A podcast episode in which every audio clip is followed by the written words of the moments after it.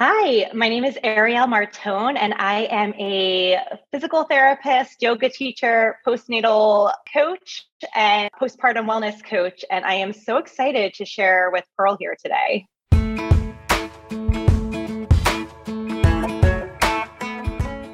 Hey, everybody, this is Pearl, another Conversations with Pearl, and I'm so excited today because I have a special guest today. My dear friend and business coach, Julie DeLuca Collins, was not able to come on today, and we're sending prayers to her mom. But I'm so excited to have Arielle with us today. She shares about her mindful practices, and she shares that when she first started way back in high school, swimming was what was when she would do progressive muscle relaxation and visualization, visualization practices before meet. Say that 20 times, everybody.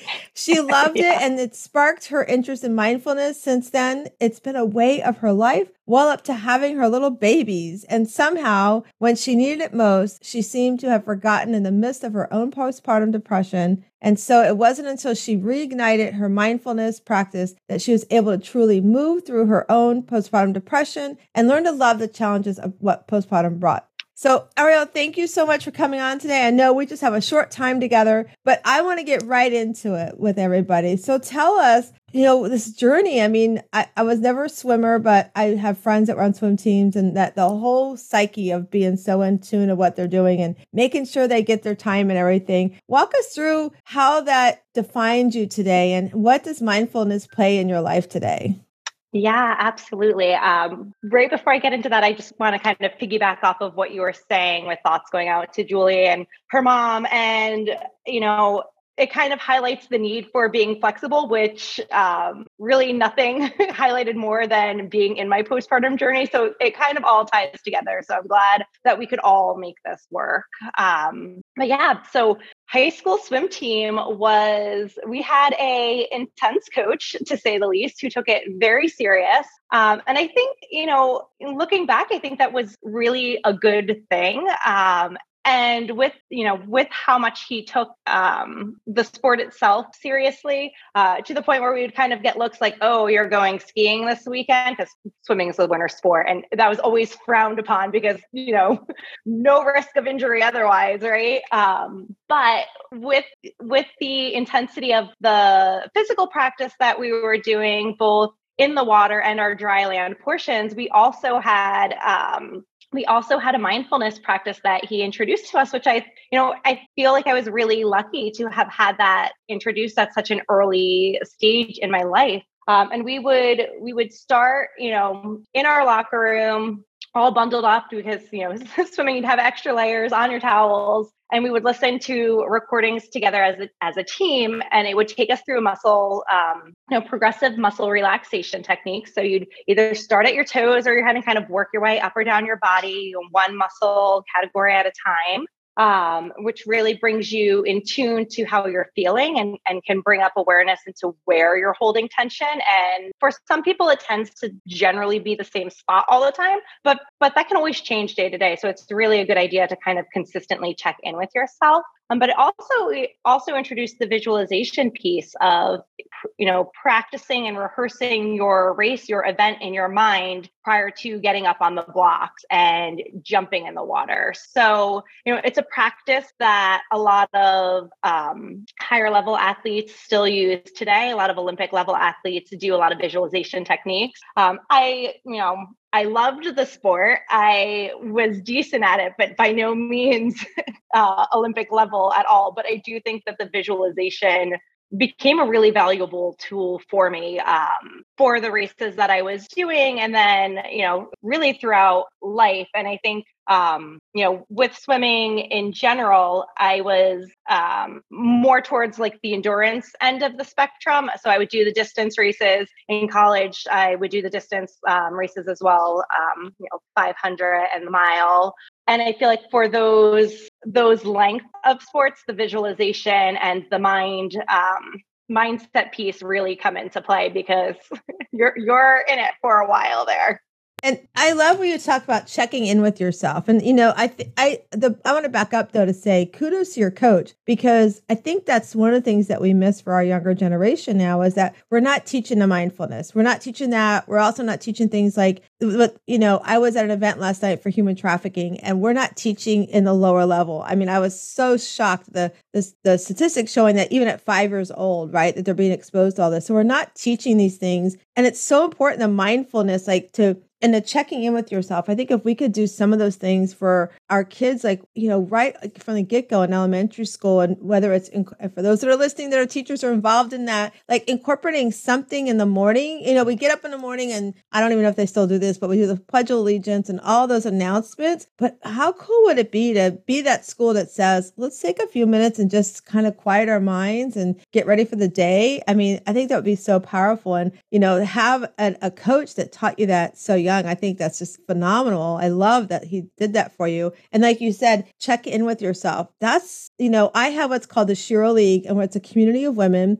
And we get together once a week, every Sunday evening from 8 to 9 p.m. And those are things we're working on, like checking in yourself. What brings you joy? You know, what do you have to release in your life to enjoy the things that bring you joy, to make sure you're working on the things that bring you joy? And then we have, you know, we do a, we have a four month series where we deep dive into that. And a lot of it is creating that roadmap around being mindful with what you're doing, being aware of how you're balancing your time. Have you created a fence around your boundaries with the gate that you'll open when it's the, the right time to open that gate? And I just love that you you brought that. And so I want to go in because I know, like I said, our time is short, but I want to go into how it helped you because you know, I'm a mom of a forever 25 and a 23 year old sons. And I, luckily, I didn't suffer with postpartum, but that's such so prevalent these days. And so tell us how that helped you. And so that mom that might be listening to us that is either expecting a baby or maybe has had one is like, gosh, this, I, I want to know more about this. Share with them how it helped you. What were some of the things that you did to help walk you through some of those challenges you were facing?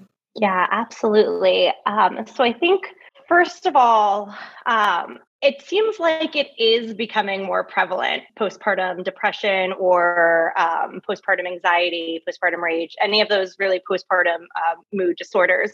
Uh, but I feel like it makes sense because it seems like it's becoming more prevalent in general, and that could be for lots of different reasons, um, which we won't get into right now. Um, but I think, you know, diagnosis aside, I think a lot of it um, you know, a lot of it is quite common early on, um, and it, it, might be considered the baby blues, or it's just your adjusting phase. Um, so I just always like to say that even if you're not in a place where you feel like you're in absolute despair if you're struggling at all and if it's difficult at all and and it is difficult that that transition going from you know being pregnant to then all of a sudden like poof you're now in this brand new role, your hormones just completely bottomed out after being at their all time high during your pregnancy. Um, it's a huge, huge adjustment that you're in. And so if you're, if there's a little bit of, of struggle or discomfort there,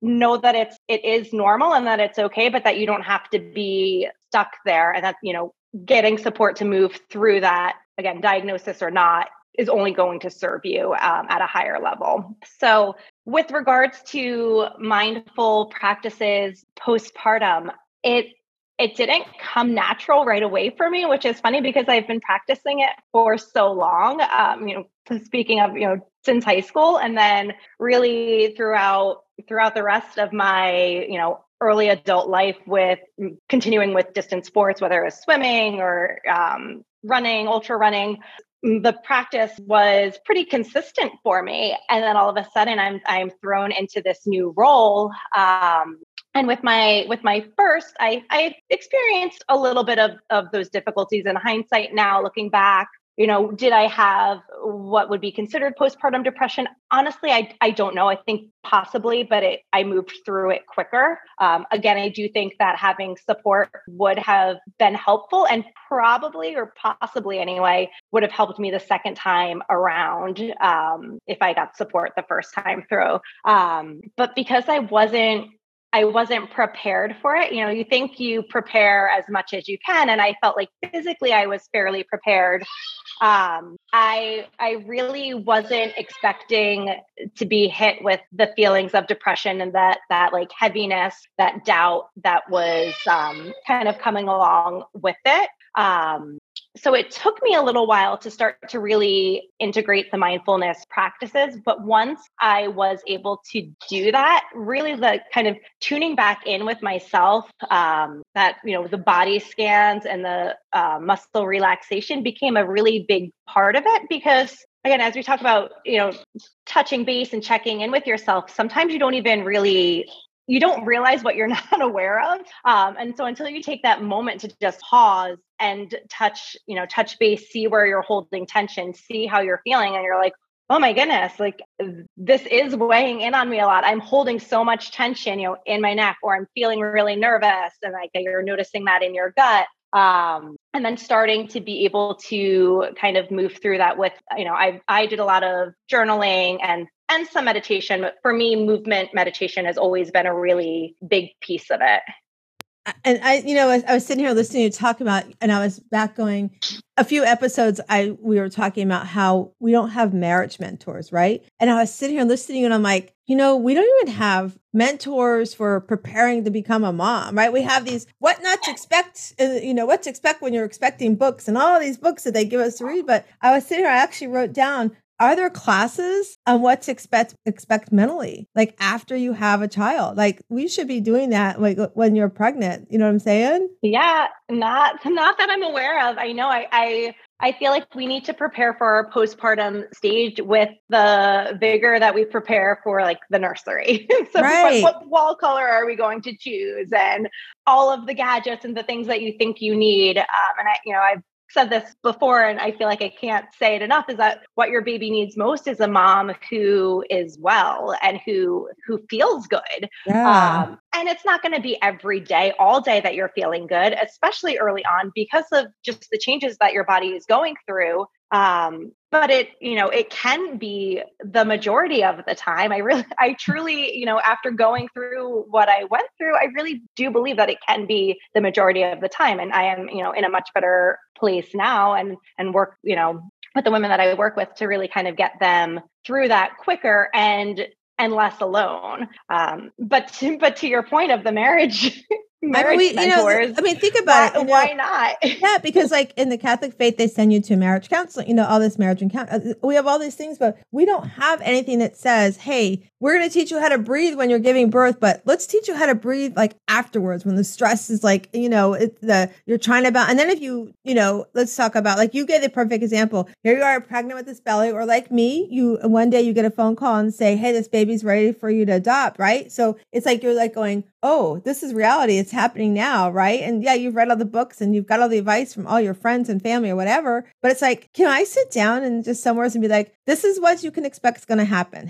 Arielle comes in there and she's going to share with you. These are things that it's going to that you can expect that's going to happen, and it's okay. It, it's okay. And here's the tools that you need, or the places, resources you want to pour into, and then say to that spouse and that family, you know, hey, that partner to be like, this is what's going to happen, and this is the signs you need to watch for, and these are the things you need to step in. I just, Arielle, when you said that, I was just like, oh my gosh, you know, this is so powerful. So I, I, I just, I have, I just love that, and I love that you share that, and that's something. I'm giving you a business idea, Miss Arielle.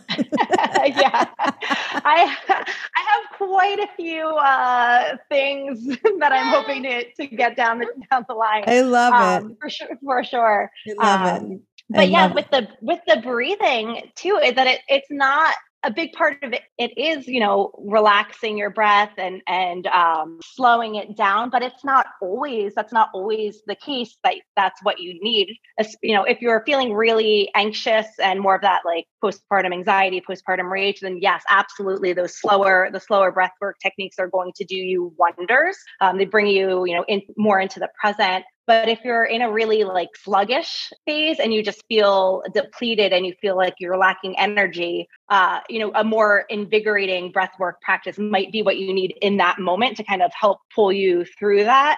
And then, you know, when you're at a better time in that day, doing some more of the slower, slower breathing practices is helpful. Uh, and then, as well as, you know, bringing the physical piece into it as well is how you're breathing and focus on using your full diaphragm and learning to kind of really reconnect your diaphragm with your pelvic floor and having them work in coordination with each other so that everything can work smoothly and effectively. I, I love those are great ideas. And I have to tell all the listeners that are listening right now, the best thing I love what's happening right now is Arielle is wearing her hats very well. She's a mama and she's got this little one that's come over and just hopped on her lap. And I just love that that's happening in this world right now. And so, Arielle, I know we have a couple minutes left. Tell everybody where they can find you, dear. Yeah, absolutely. I'm sorry this was so short, but I hope that you're gaining, gaining some out of it. Um, and you know, with the marriage piece too that you were talking about, and this baby comes in, and how how that relationship changes immensely with the baby. And I feel like people aren't expecting that or prepared for that at all. Um, so, you know, taking care of yourself, doing mindfulness practices for yourself, it trickles out to the relationship with your partner, to the relationship with your baby, and with any additional kids that you may have had prior to the new edition coming in. Um, but since you asked, you can find me on Instagram. I am at Arielle Martone. I have um, you know, my Linktree there, um, which is slash find your way mama. Um, and I have some good resources in there, um, which includes some free journal prompts to help kind of facilitate um, facilitate the getting to know yourself a little bit more um, and a little bit more in depth in this new role that you're in as mother. Um, and you can also find me if you're interested in working with me more closely. Um, you can find me at find your way sorry www.findyourwaymama slash postpartum revolution um, and you can jump into my eight week program there. And i am happy to answer any questions that you have um, if you just send me a dm again that's arielle martone I love it. We're going to share all that information as well. So when everybody is watching the episode, you'll be able to click the links and everything. And so, Arielle, I didn't tell, get to tell you this before we hopped on, but one of the great fun things we do on the Conversations with Pearl is we have these amazing cards. They're called Better Questions, Better Life. So they're a group okay. of 77 cards. So I'm just going to shuffle them and you're going to tell me when to stop. And I'm going to read the card to you and let's see what you get. Okay. All right. So mm-hmm. here we mm-hmm. go. Tell me when to stop. Stop. Okay. So your question says, What is my heart's desire?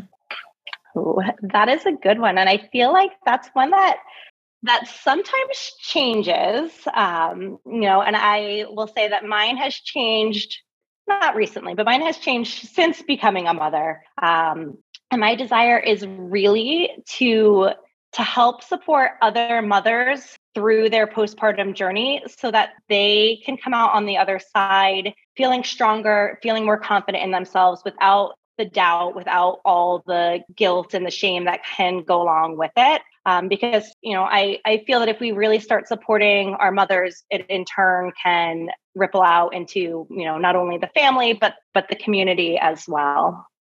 And all of that is so why I started the Shero League. And so those that are listening and Arielle, it's a great opportunity. If you ever want to come and visit, I'll shoot you the link but it's it's really an amazing group of women, a community of women who are moms of older kids and moms of younger kids or grandmas themselves. And it's just a way to come together as women and support each other in our self care, in what our goals are and our dreams are. And I'm so honored to have had you today. And if you want for more information about the Shero League, you can go to WS Living com and check it out there. Or you could also just email Shero at hello at wsliving.com and we'd be happy to help you. And as we close out today, I want to remind everybody, like I always say, you come into this world a little rough shell of an oyster on the outside, but as you start working on your inside and really start finding out who you are, you find your inner pearly greatness. And I hope you have an amazing rest of your day. And I want to thank Arielle for joining us today. Yes, thank you so much, Pearl, for having me. This was great. Absolutely.